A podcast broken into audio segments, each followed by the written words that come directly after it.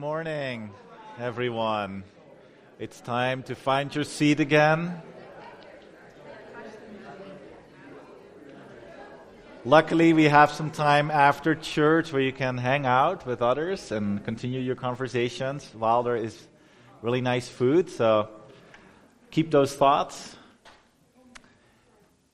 Well, good morning again. Uh, my name is Adri. I am one of the people on the speaking team. And um, I'm, I'm, just noticing I'm a little loud. Is that okay if I could go a little, little down? It's a bit much echo for me. Okay, this is better for me. Uh, so my name is Adri. I'm on the speaking team. That's why you once in a while see me here if Pastor Jamie or Pastor Heidi aren't speaking. And um, I, in my day-to-day life, I work for InterVarsity Christian Fellowship, just as Annie. Uh, but I work with students who study abroad and helping students to think when they go abroad to think of themselves as being sent to the nations. Like, what does that look like to be missional wherever you go? So that's what I do in my day to day life. Uh, but today I get some time to um, go with you and look at one of the parables. We're in a series of looking at Jesus' parables, and there's so much to learn from the, from the parables that Jesus has taught. And so um, today we're looking at the parable that's uh, sometimes called the the parable of the great banquet. And I think it's very fitting as afterwards, right, we'll all be going and eating food together and have a party. So at, at, it's directly, you can apply everything you learned today directly after church. Um, so let me just start reading. We'll get the text up there. It's Luke 14. So if you want to find a Bible, there are some Bibles on, um, in the pews as well. Call them pews. I guess they're movie theater seats. Um, uh, and, or you just pull up your, your Bible on your phone. It's Luke 14, and we'll start reading in verse 16. A man once gave a great banquet and invited many. And at the time for the banquet, he sent his servant to say to those who had been invited, Come, for everything is now ready. But they all alike began to make excuses. The first said to him, I've bought a field, and I must go out and see it. Please have me excused. And another said, I've bought five yoke of oxen, and go, I go to examine them. Please have me excused. And another said, I've married a wife, and therefore I cannot come. So the servant came and reported these things to the master. Then the master of the house became angry and said to his servant, Go out quickly to the streets and the lanes of the city, and bring in the poor and the crippled and the blind and the lame. And the servant said, Sir, what you commanded has been done, and still there's room. And the master said to the servant, Go out to the highways and the hedges, and compel people to come in, that my house may be filled. For I tell you, none of those men who were invited shall taste my banquet. So let me pray as we continue. Dear Lord, Heavenly Father, I want to thank you for your word. And we believe your word to be alive, and we believe that your word, um, that your Holy Spirit is among us, and still your word has, has, has power. And so I pray as, as I speak and as we look at this text that your word will go among us with power and that we get transformed in the process of it. In Jesus' name we pray. Amen. So in this passage, Jesus starts talking about a great banquet. Uh, there is actually a similar um, parable told by Jesus in Matthew where we see uh, that he talks about a wedding feast. And probably in this case is a wedding feast as well. Uh, one of the reasons for that is there's really two big types of parties that you had in Jewish society. One of them were, and there were a lot of them, there were the religious festivals, and there were a whole bunch of them happening all throughout the year. And then there were the personal parties, and the biggest one of them would be a wedding feast. So, and also when we look at the context in a little bit, we'll see that Jesus refers to a, a wedding feast as well. So it's very likely that Jesus, when he's t- talking about this parable, is talking about a wedding feast. And uh, what I like about it, like a lot of things have changed over 2,000 years, right? But weddings still happen, and they look different from culture to culture. And I'm from the Netherlands, and um, weddings in the Netherlands are, are quite a bit different than the ones I've experienced here. And one of them is, is the number of people you invite. You invite very specifically, often family relatively close to you, some friends, and then you have a party with 35 or 40 people. That's kind of the average size of the weddings there. So, um, when this is kind of interesting too. As a kid, I never went to a wedding because a lot of the time the weddings the kids weren't actually invited to go to. And so I didn't get to see a wedding until I got married myself, which I always kind of jokingly said I'd been to more funerals by the time I got married than to weddings. It was my first wedding I went to. And, um, and so it was a real cultural experience. One of them was that um, this is about, it's a nine hour 10 hour flight at least if it's a direct flight amsterdam seattle and then you still have to drive so it's an expensive flight it's a lot of time so not a lot of my friends were able to make it so my parents came my sister came and my best friend who was the best man came and that was it that was my part of the party that came to the wedding on the other hand, of course, uh, Kelly's side of the family was able to invite a lot of the people that were more local, so a lot of invitations went out to family, to friends. And then they did one thing I had never seen before. They just posted something in the newspaper and invited the entire town. now, I have to say, they live in a, in a smaller town, about 2,000 people, and uh, about 10% of them showed up. So we had 200 people at my wedding, which was mind blown to me. It's like, this is a lot of people. Later on, having worked with international students, I've met Indians who have 2,000 or 6,000 people show up to their wedding. Um, so I guess there's cultural differences, right, uh, from wedding to wedding. But what I'm thinking here in this banquet as well this, this invitation. He, he might have done some personal invitations to his neighbors, but it was an invitation to the community to come to this party. There were in, in personal invitations, but there was probably a larger invitation to everyone there. Now, if you're part of one of our small groups, you might have um, done our inductive Bible study method where you do observations and an interpretation and application. One of the questions on that sheet is about context and asks, what is there happening before this passage? What's happening after this passage? What is some of the cultural context you might know? And it often helps us to get a better idea of what the story is actually about. And the same thing is true here with this parable. So let me go into a little bit of what just happened earlier on in Luke. As you saw, we, we started reading in Luke 16, so we have, have at least 16 or 15 more verses with context uh, to, to quickly cover. So instead of reading that, I'll just give you a quick overview of what's happening. At the beginning of Luke 14, we find out it's the Sabbath, which is important to always note because Sabbath is different from the other days in the week.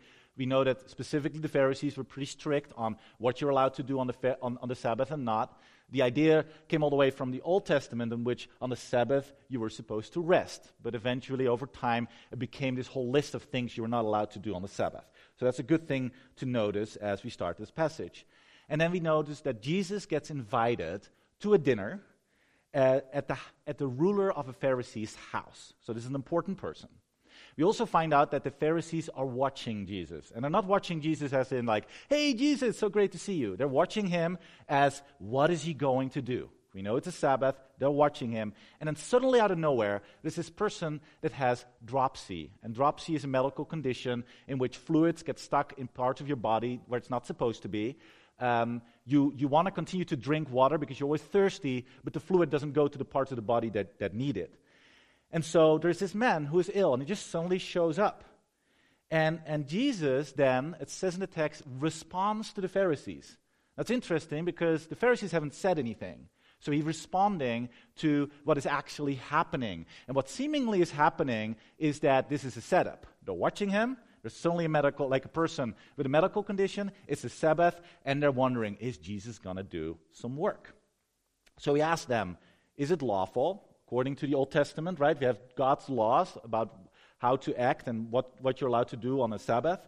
Is it lawful to heal on the Sabbath? And the Pharisees say nothing.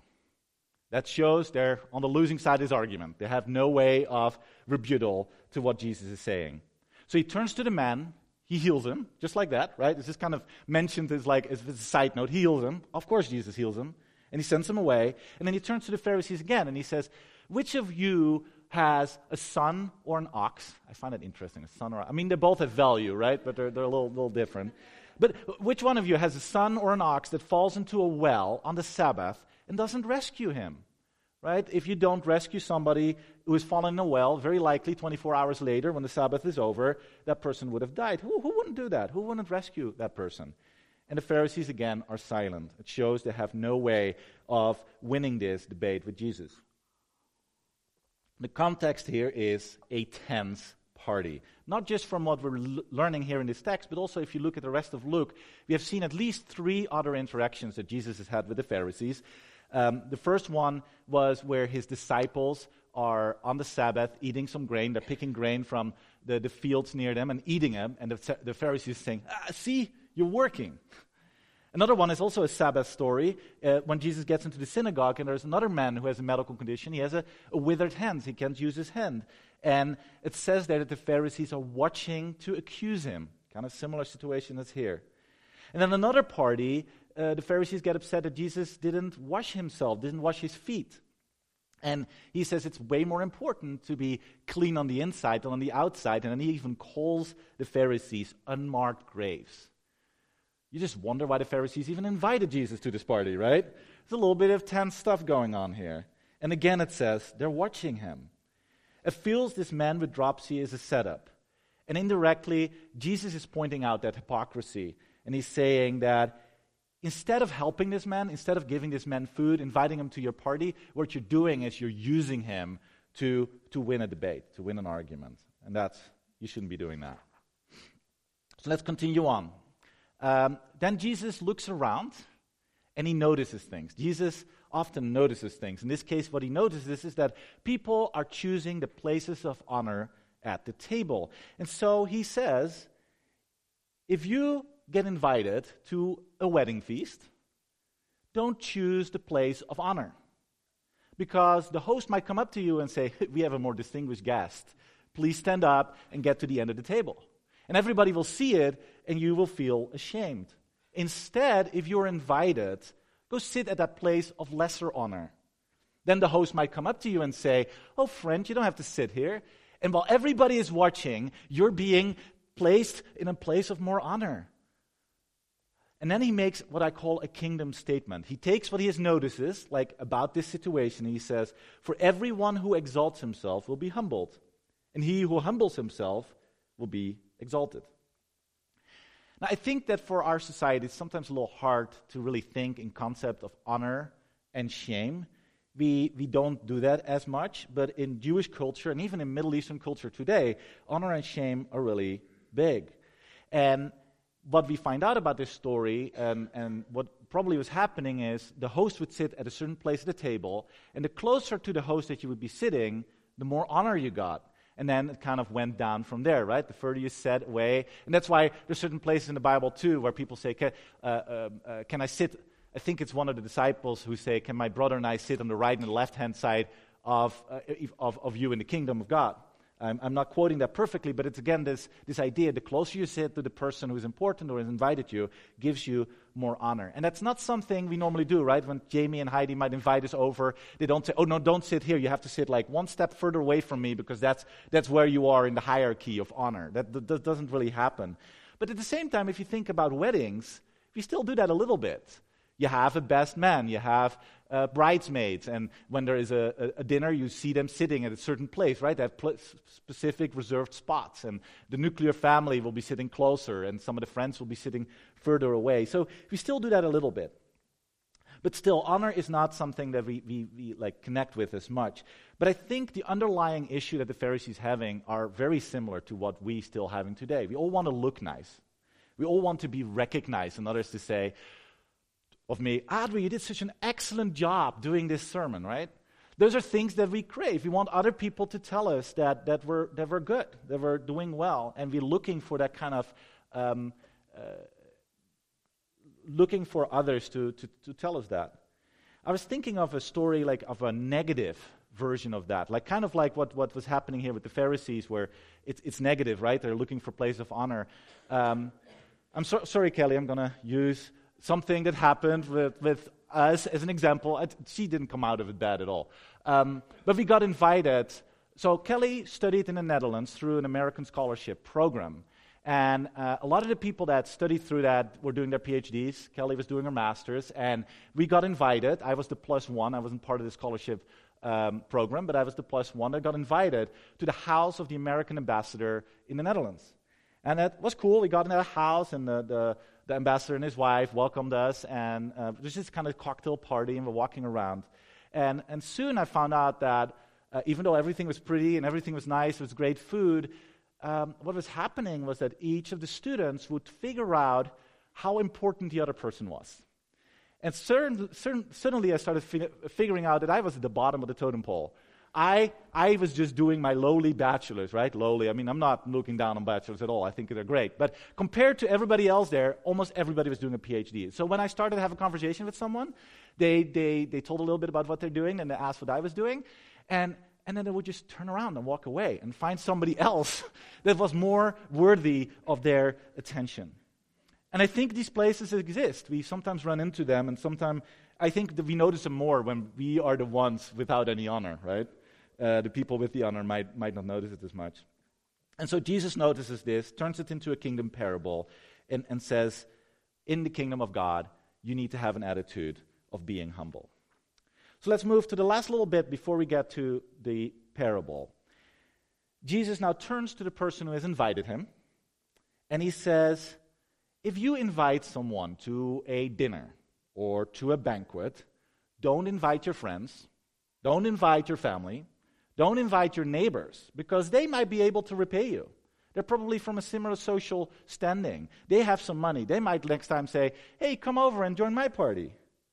Instead, when you throw a feast, invite the poor and the crippled and the lame and the blind because they will not be able to repay you. Now, today, right, like somebody who is, who is blind might have lots of money. But in those days, that wasn't the case. If you had any of these things, if you were crippled or lame or blind, you probably were poor as well. You were in the margins of society, and you were not expected to ever be able to repay somebody who threw a party like the ruler of the Pharisee did. And again, Jesus then makes a kingdom statement. He says, For you will be repaid at the resurrection of the just. Don't wait for payment today, here in the now, but if you do that, you will be repaid at the resurrection at the end. So again, Jesus notices, doesn't necessarily say in the text sometimes he notices, but he notices something, and that is that the people who are invited are all of a similar social standing.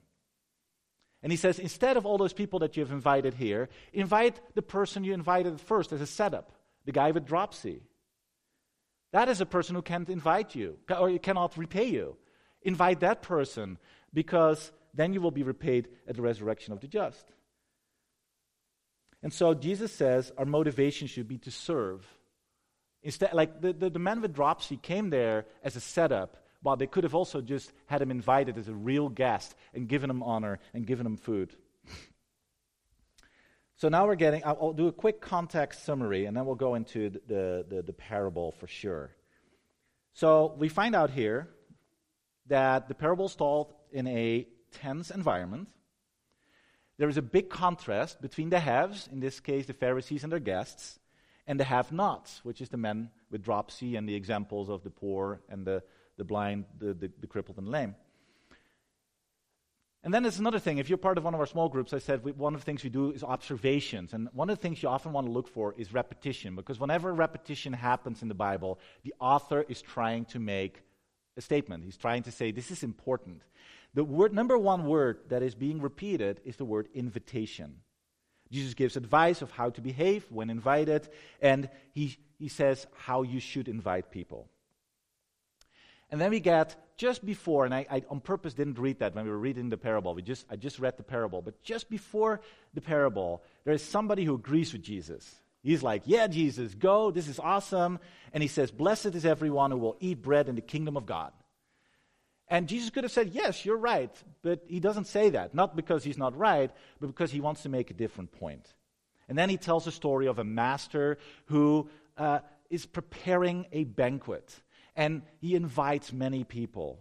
And when the hour comes, he sent out his servant and he says to all these people that are invited, Come to the banquet, it is ready. But all of them started making excuses. And then we get three examples of what kind of excuses they have. The first one said, I just bought a field. I have to go and see it. Please excuse me. The second one says, Oh, I also bought something five yoke of oxen. I have to really go try them out. Please excuse me. The last one says, I just got married. Sorry. So the, the, the, the, uh, the servant comes back to the master and reports all these things, and the master gets angry. And you might at this point expect that the master is going to do something bad to all these people that he invited, but he doesn't. He says, Go out into the city, into the streets, and to the lanes, and invite the poor, the crippled, the lame, and the blind. And the servant comes back and says, I've done all these things, and your house still isn't full. And he says, Go out of the city, into the highway and, and the hedges. I'm not quite sure what the hedges are. Maybe they're hiding under the hedges. Um, I, I think look in every nook and cranny, right? And, and, and bring them in to my house because I desire my house to be full. And I tell you the truth, none of the people that were invited at first will taste of my banquet. So, three things I want to highlight. Everyone is invited. What is your motivation? And the heart of God. So, everyone's invited. If you do a quick reading of this, you might wonder why isn't it okay to say no to an invitation? We live in an age where you go on Facebook and you get invited by an event, and what are the options? Like, no, I'm not coming, interested, and yes. Where yes means maybe, interested means no, and, and no means I'm a mean person, I don't like you. That's kind of how we deal with, with invitations nowadays. But this is a different time. Invitations also happen differently because nowadays we say often like our event starts at i don't know 5 p.m specifically in western culture. People might come 10 minutes late right? 5 p.m is the party. But these parties weren't as time oriented so you get invited and you would know that in the next two weeks or so you would be expected to show up. And suddenly the servant would go out and say okay we finally got everything ready. We just slaughtered uh, some of our best animals. The food is now ready. Please come. And so um, people would have had the opportunity already before the servant goes out to say, No, I'm, I'm not able to come, right? If there was a really good reason, you probably early on, when you find out this party is going to happen, you could have said no. But that's not what's happening. It's more like RSVP. They've already said they're going to come, and now at the very last minute they say, No, I'm not showing up. I was reading an article that was just related to this, and I know that the, the, the, the parable is written in, in, in Greek. Um, but a lot of the ideas, of course, come out of uh, out of Hebrew thinking. And so I was looking up the word uh, invitation in Hebrew, and it's really interesting. There are two types of words for invitation that are used in the Old Testament. The one, the first one is hazmana, and that's kind of like how invitation is for us. It's optional. A friend might say, "Hey, you want to come over tonight?" And you say, "Oh, I've already been invited by somebody else." That, that's kind of that optional invitation. And then there is zimun, which is much firmer it is really you're required to attend. It would be used in a, a sentence like, the judge invites you to come to court, right? yeah, I guess you could still say, no, I'm not going to show up, but it's probably not a very good idea. Every time God invites in the Old Testament, the word zimun is used. When God invites his people, he expects to be taken seriously. And so here these people saying no, first, they had an opportunity to say no earlier. Two, this is the master inviting them, would really be dishonorable to the person, to the host who is inviting. And so after that invitation, we see the master extend his invitation. He says, Go into the streets and the lanes of the cities, the highways and the hedges, bring the poor, kind of like strong language, bring them in, and then later on says, compel people to come, argue with them, like say, you should really come. If we look at the larger story of God, we see invitation all over, just like in this parable. If we go all the way to the beginning and we look at Genesis, we see God inviting humanity through Adam and Eve to be in charge of all living things to work in the garden, to take care of it. We see a certain moment where Adam is naming all the animals. God is inviting us to be part of what he has created. Through Abram, Isaac, and Jacob, we see an invitation to become God's people, set apart, set aside, to be holy. when Israel, over the, like many centuries, keeps wandering away, God sends judges and prophets constantly with an invitation come back. And in Acts 1, Jesus um, invites us to be witnesses here, in our neighborhood, near and, and far. And each invitation is an invitation to deepen that relationship with God that was broken early on in Genesis. And it doesn't just happen in the Bible, it happens, God is continuously inviting us today, here, in the right now.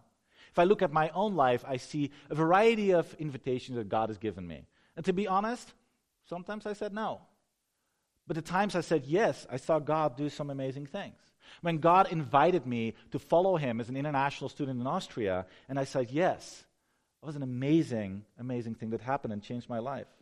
Or even studying in the US, which really seemed like an impossibility. I only applied to one program. I had no money to pay for the tuition. I had no idea how I would get a visa.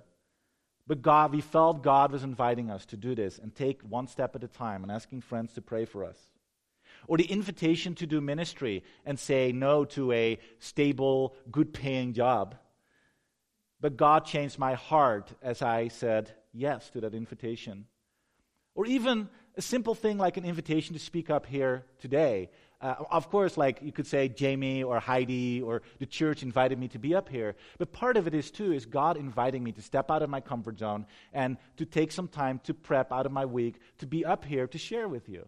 God gives us invitations, large and small, all the time. Sometimes that invitation might be, Will you spend some time with me today? I know several of you are taking the emotionally healthy spirituality um, course. And, and part of that is to just set aside a few minutes every day to spend with God. Maybe that's the invitation for you. Or maybe it is to invite that neighbor over for coffee, that neighbor that you never talk to or you don't really like.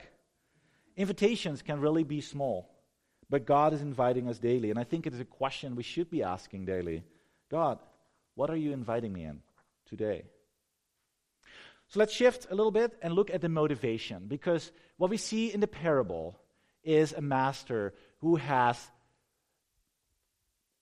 he's throwing a party, a good party, probably a wedding feast, a party of celebration, good food, community, friends. It's a picture of the kingdom of God. This is a good thing. So the question then becomes why would anybody in their right mind say no to an awesome party like this? And if you look at the three excuses, which in, in the parable they're named excuses, but when we look at them, we can also see they're really poor excuses. The first one says, I've bought a field and I must go out and see it.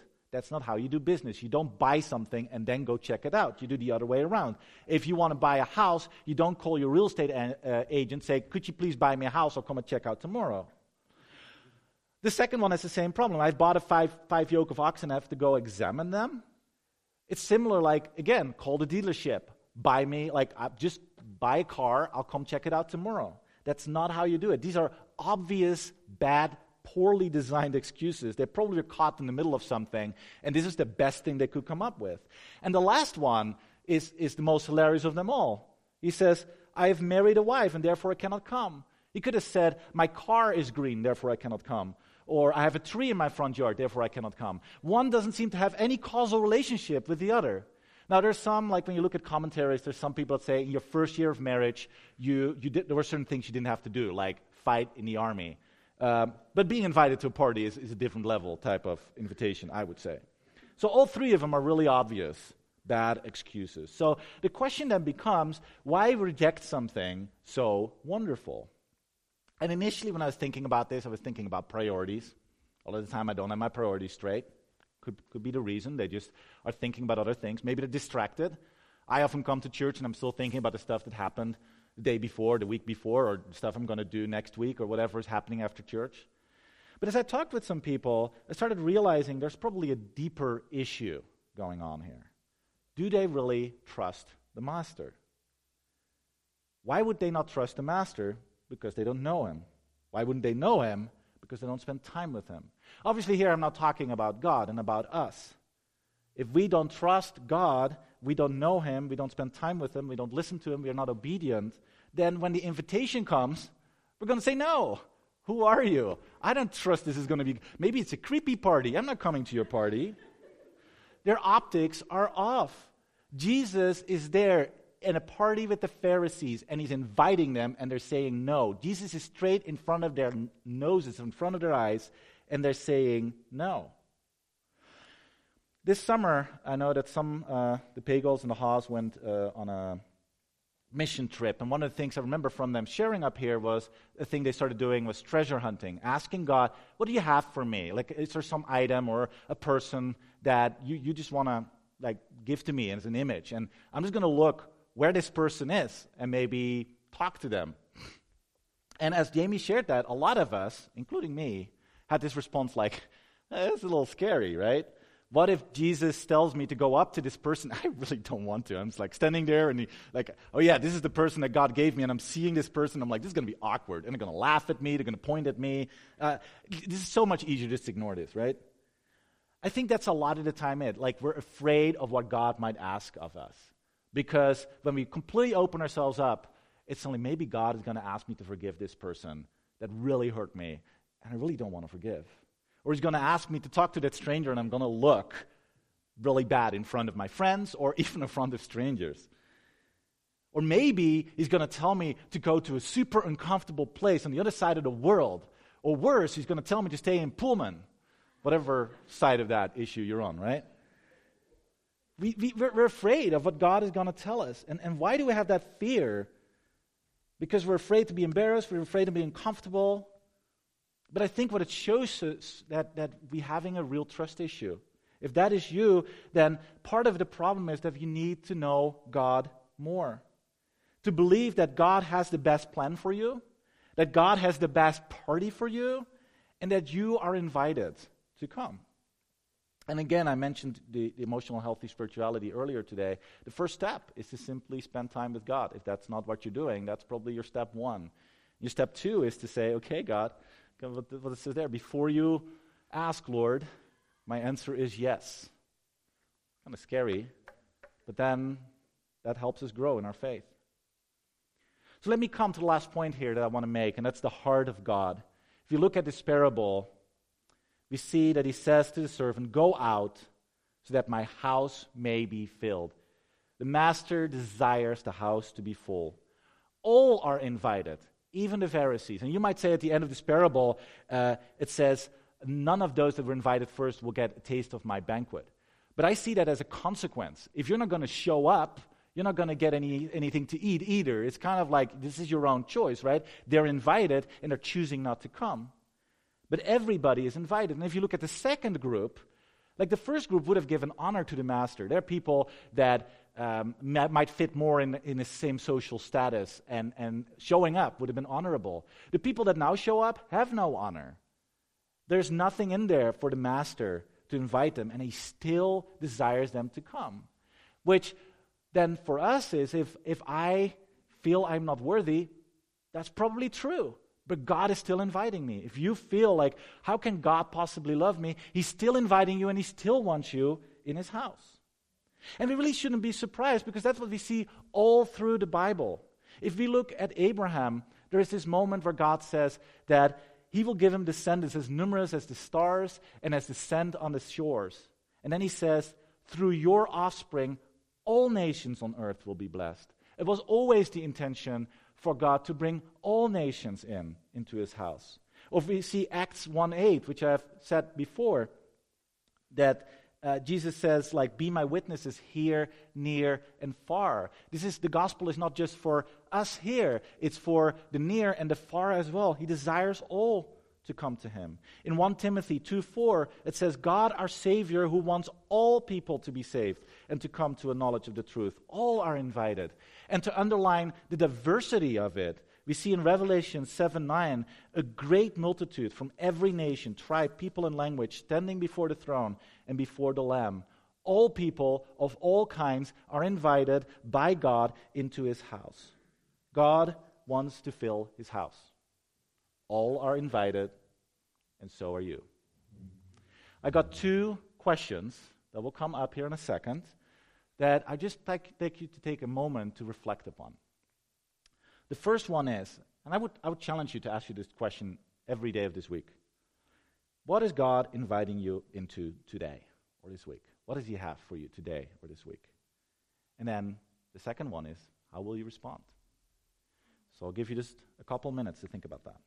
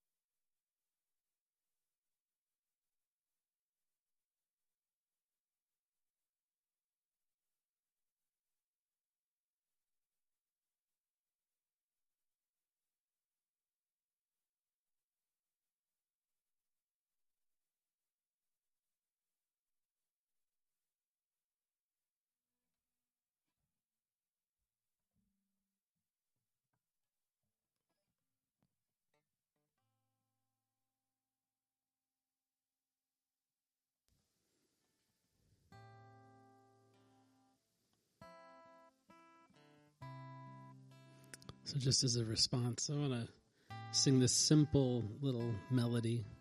It goes like this Here's my heart, Lord.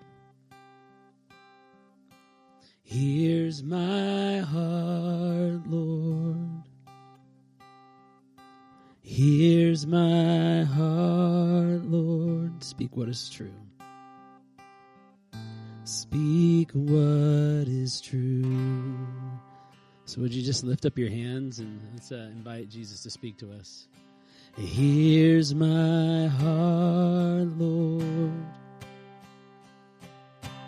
Here's my heart, Lord. Here's my heart, Lord. Speak what is true. Let's sing. Here's my work. Here's my work, Lord. Everything I do. Here's my work, Lord. Here's my work, Lord. And speak what is true. How about here's my friends? Here's my friends, Lord.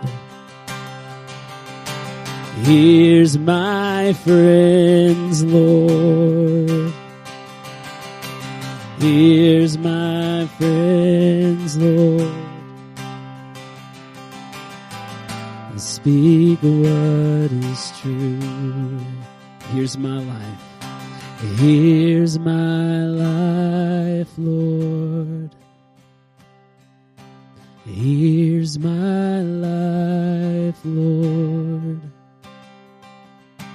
Here's my life, Lord. I speak what is true. And speak what is true. Speak what is true. God, we place everything at your feet.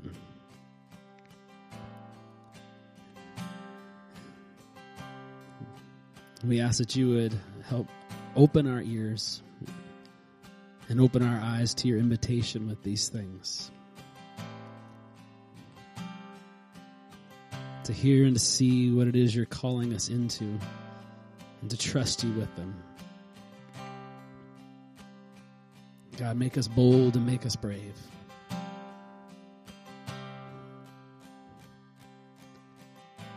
Here's my heart, Lord.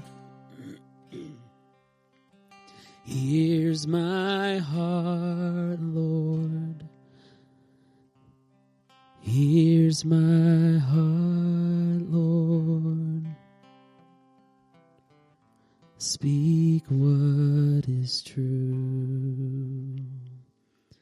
Jesus, now we ask that you would send us from this place in your grace and in your power to walk in what you've called us to. Lord, we know that as we move forward, we will fail. we won't walk perfectly in the thing that you have revealed to us in this moment. And so we pray that we would be overwhelmed with the sense of your grace and mercy as we do. And that, Jesus, we would get up and not look at our failure or our, our, our inability to walk fully in what you call us to do as a um, as a disqualification, God, but that we would walk in the fullness of your mercy and that we would get back up and that we would try again. That we would step forward in your calling for our lives to love those who are right in front of us, those who are near us, and those who are far from us. And that we would give you our yes, and our yes, and our yes, and our yes again. And before you ask, God, we want to say that our answer is going to be yes. Jesus, I pray that your mercy and goodness would follow us as we walk from this place that your Holy Spirit would empower us to do everything that you call us to do, that you would release your gifts, that you would release uh, your power, that you would le- release your hope and mercy in us as we walk in your goodness. So, Jesus, we ask these things in your name. Everybody said, Amen. So go in the grace of the Lord, knowing that Jesus really loves you. And Heidi and I do too. And then we also love pie. and we need you to come eat pie with us so that I don't weigh 300 pounds next week. Amen. Come eat pie.